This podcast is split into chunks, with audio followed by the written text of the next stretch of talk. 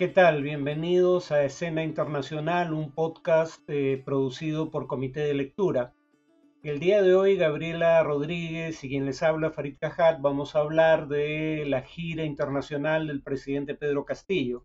Probablemente nos centremos en, en la relación entre la CELAC, la primera entidad multilateral a la que acudió, y la OEA, la segunda en la que pronunció un discurso, y luego también hablaremos eh, probablemente de eh, las reuniones con empresarios, tanto nacionales como extranjeros, pero llevadas a cabo en los Estados Unidos.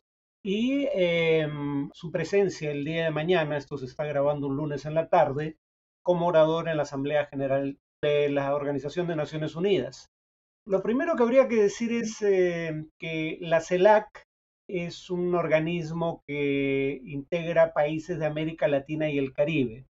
Lo que en buen romance esto quiere decir es que excluye única y exclusivamente a Estados Unidos y Canadá por la, digamos, por la dimensión geográfica, ¿no? La LAC es Latinoamérica y el Caribe, en CELAC. Y claro, eso excluye Norteamérica y creo que Canadá es una víctima del hecho de que la CELAC buscaba excluir exclusivamente a los Estados Unidos. Porque habría que recordar que la CELAC se funda en 2010 y eh, eso es producto de que en 2008 había, había habido una reunión, si mal no recuerdo, en la OEA, que había llevado a una gran confrontación entre Colombia y Estados Unidos, por un lado, y buena parte del resto de países de la región, por otro. Por los ataques que el gobierno colombiano, bajo la presidencia de Álvaro Uribe, había llevado a cabo en territorio ecuatoriano sin previo conocimiento del gobierno del Ecuador contra objetivos de las FARC en ese país. Eso llevó a un enfrentamiento entre Ecuador y Colombia y luego entre Colombia y Venezuela, que tomó posición en favor de Ecuador. Y la posición que la administración eh, Bush tomó a su vez en la OEA en favor de la posición colombiana es lo que para muchos indicó que probablemente era necesario tener un foro excluyera a Estados Unidos, que bajo el gobierno de Bush era percibido como una fuente de perturbación en la estabilidad regional, cosa que va a empeorar con la administración Trump, y se creó la CELAC. Pero eh, como vamos a ver, la CELAC tampoco es que haya sido particularmente útil para lidiar con conflictos entre países de la región. Sí, justamente se ha destacado también el papel en México, ¿no? Como un articulador eh, un poco un, facilitador teniendo en cuenta el espectro, digamos, político que se ha reunido en esta última reunión, reunión que es la sexta cumbre ¿no? de jefes y jefas de Estado y de gobierno, que ha albergado a líderes que sean claramente identificados con posiciones políticas de derecha y bueno, y también a jefes de Estado como Nicolás Maduro de Venezuela, ¿no? O eh, Miguel Díaz Canel de Cuba, ¿no? Entonces, se ha destacado un poco precisamente eh, esa, esa, plataforma ¿no? que construye la posibilidad que brinda eh, México para poder reunir a, a, esta diversidad. ¿no? Sin embargo, también hay que ver cuánto México puede asumir una relativa posición de liderazgo en ese sentido, ¿no? Teniendo en cuenta que, sea como fuere, siguen siendo, especialmente Estados Unidos, su prioridad, ¿no? En el sentido de que, bueno, valgan verdades, Estados Unidos es el primer socio comercial de México, ¿no? Eh, hay que tener en cuenta que equivale al 45, 43% de las importaciones y es el destino del 80% de sus exportaciones.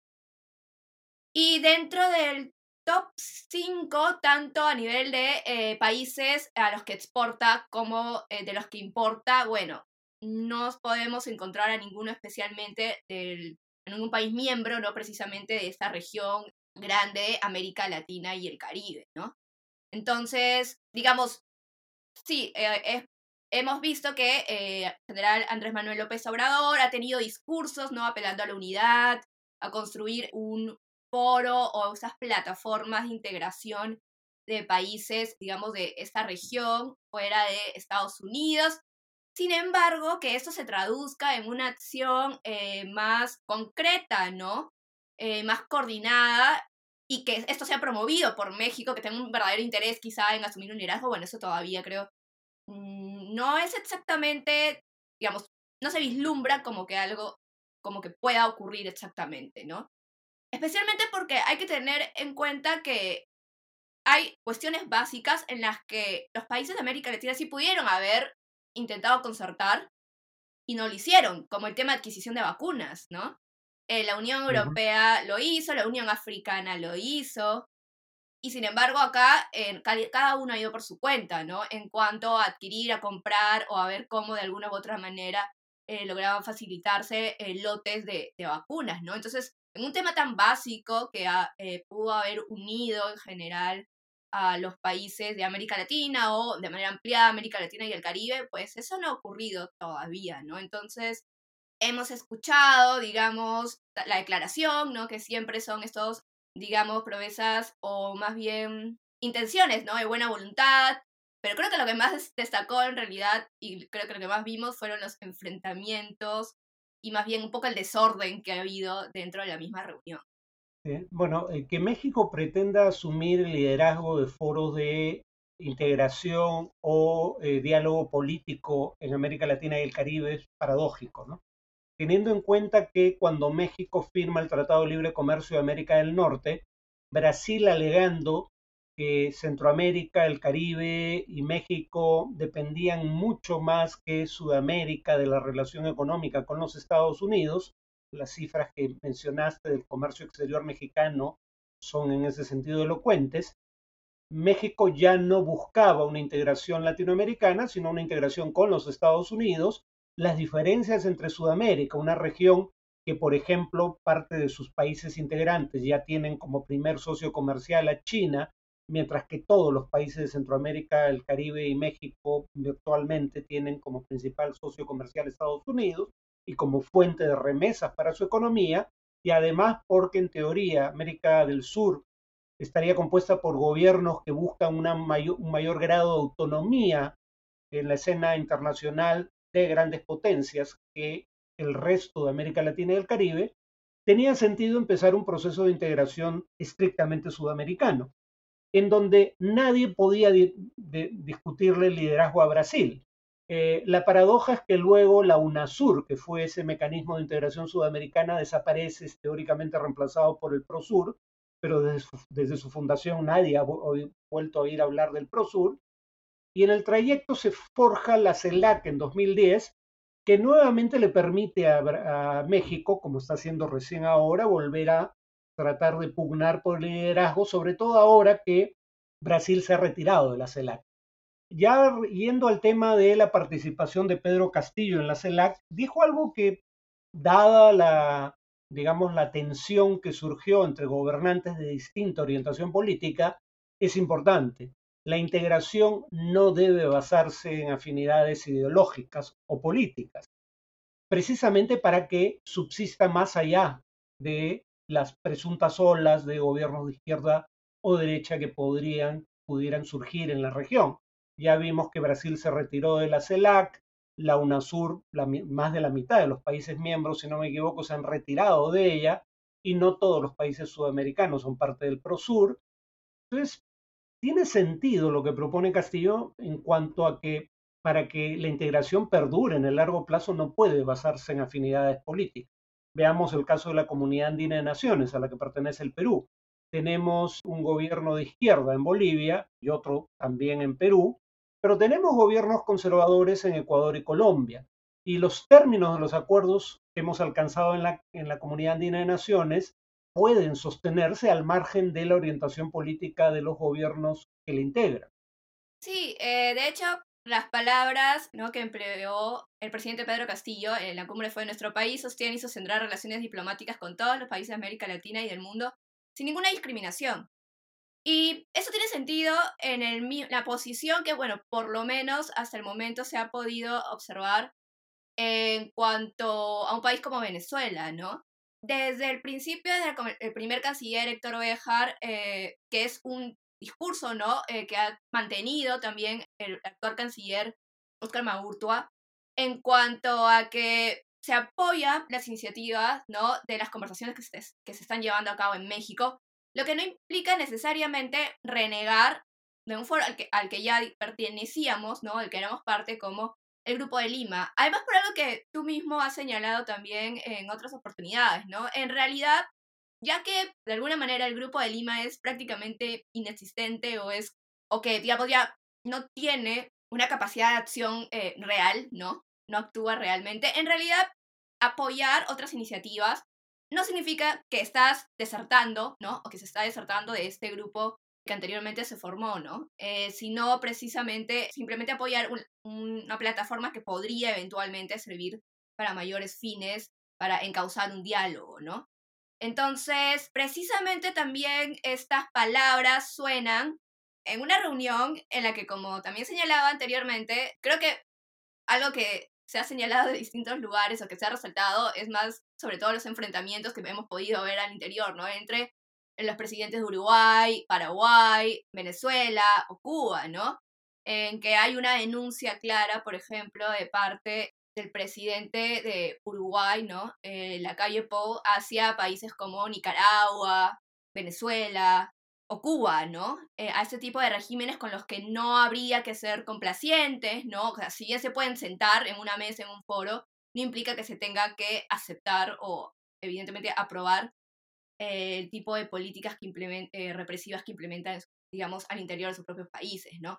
Entonces, un poco como que contrastado también esta apelación de parte del, presidente Castillo en cuanto, bueno, aquí en realidad se va a aceptar o se va a mantener relaciones con todos, más allá del carácter o el tipo de régimen, ¿no? Digo, si tenemos relaciones diplomáticas con China y es nuestro principal socio comercial, bueno, ¿por qué no?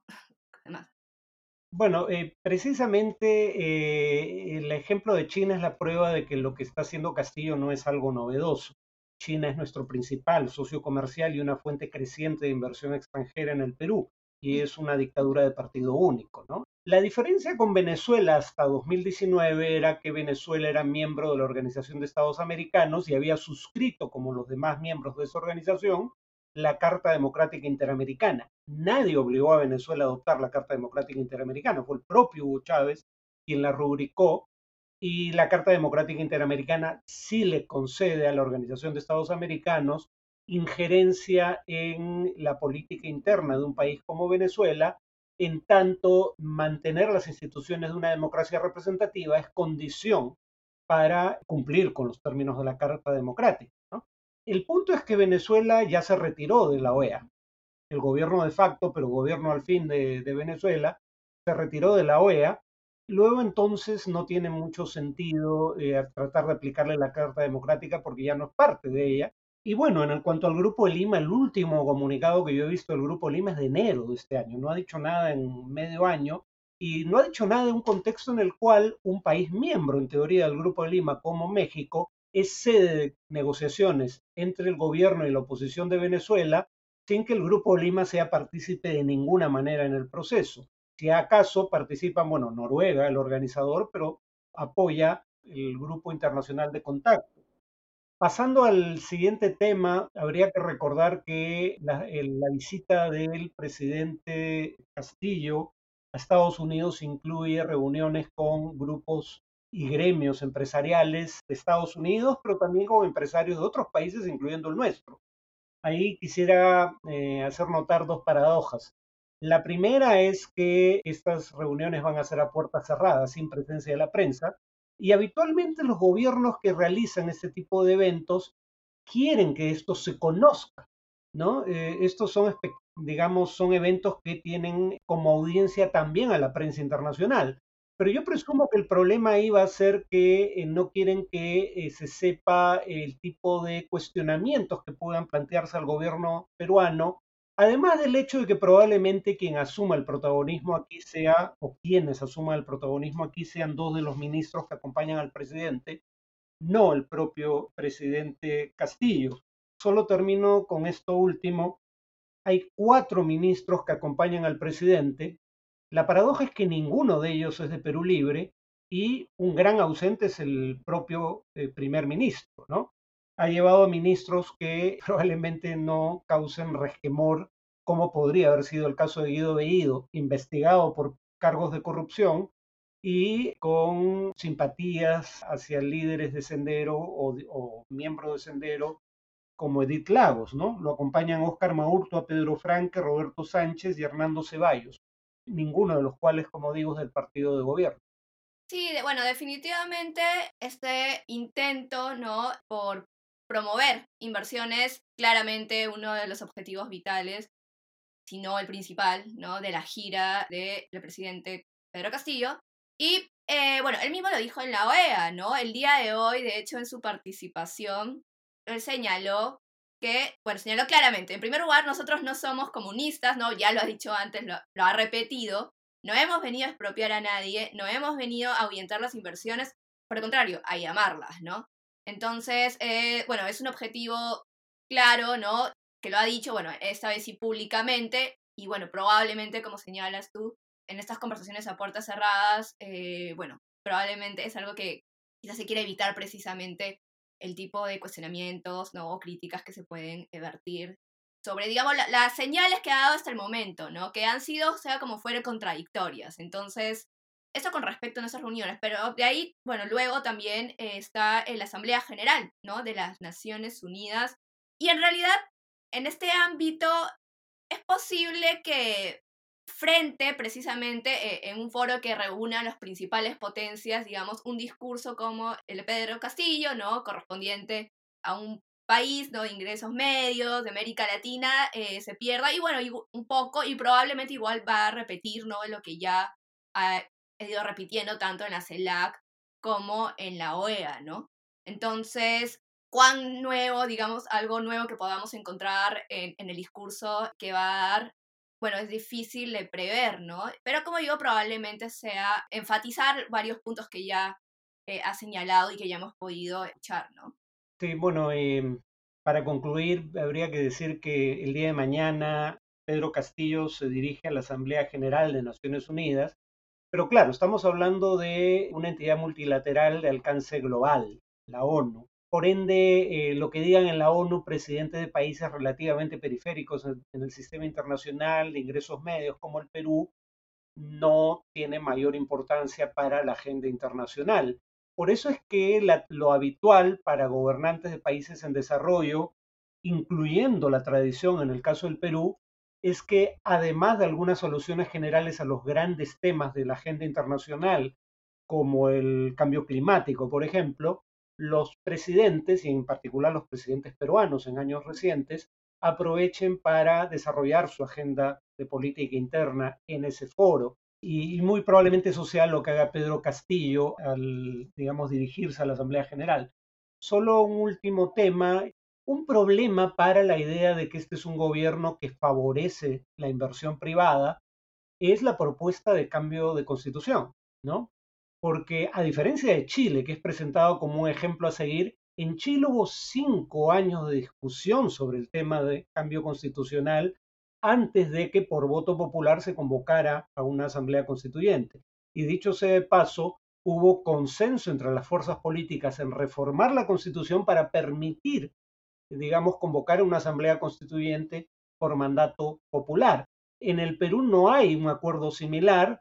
Quienes promueven el cambio de constitución, quien está en buena medida a cargo o estuvo en algún momento a cargo del proceso de recolección de firmas, fueron dirigentes de Perú Libre como Bermejo, que, como sabemos, tienen una agenda maximalista en términos económicos. Está el ideario y programa de Perú Libre. Entonces, mientras no se despeje la incógnita si se va o no a adoptar una nueva constitución y a través de qué mecanismo, probablemente las arengas del presidente Castillo pidiendo a los inversionistas que apuesten por el Perú podrían caer en saco roto.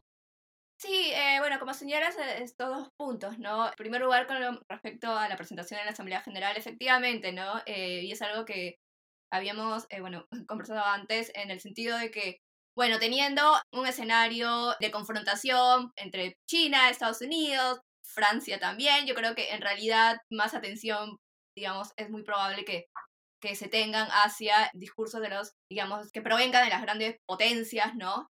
eh, un escenario en el que hay distintos conflictos, ¿no? Y puntos de confrontación, y más bien el de, efectivamente, el de Perú, digamos, pueda eh, verse opacado, ¿no? Eh, precisamente por el país, digamos, o el, peso que tenemos, ¿no? En el concierto, internacional.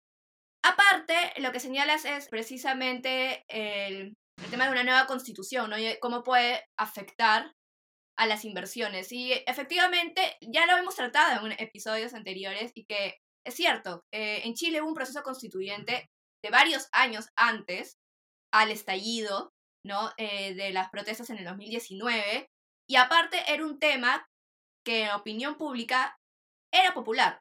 Es decir, se, hicieron, se han hecho mediciones, se hicieron encuestas y efectivamente lo que arrojaba era que una mayoría y una gran mayoría de la población apoyaba una nueva constitución. Por varias, varias razones que, ya, como yo ya se han señalado antes, tanto por su legitimidad en el sentido que se creía que se necesitaba, digamos, dejar de lado una la constitución de Pinochet, ¿no? Pero también para añadir otros derechos sociales, ¿no? Que es algo que precisamente también era una de las invocaciones, ¿no? Entonces, lo más importante era que era un proceso de larga data, ¿no? Venía de varios años antes, se había esgrimido como una bandera eh, anteriormente también y tenía efectivamente apoyo popular, ¿no? Que, bueno, no es tanto el caso, eh, el, caso de Perú, ¿no? Y que, bueno, sí es posible que sea también eh, un punto por lo menos o una debilidad al momento de, de, concitar este discurso para promover las inversiones, ¿no? Bueno, creo que Sí, ya estamos con el tiempo. Sobre la hora. Sí, sobre la hora. Así que bueno, les agradecemos mucho y esperamos que les agrade este episodio.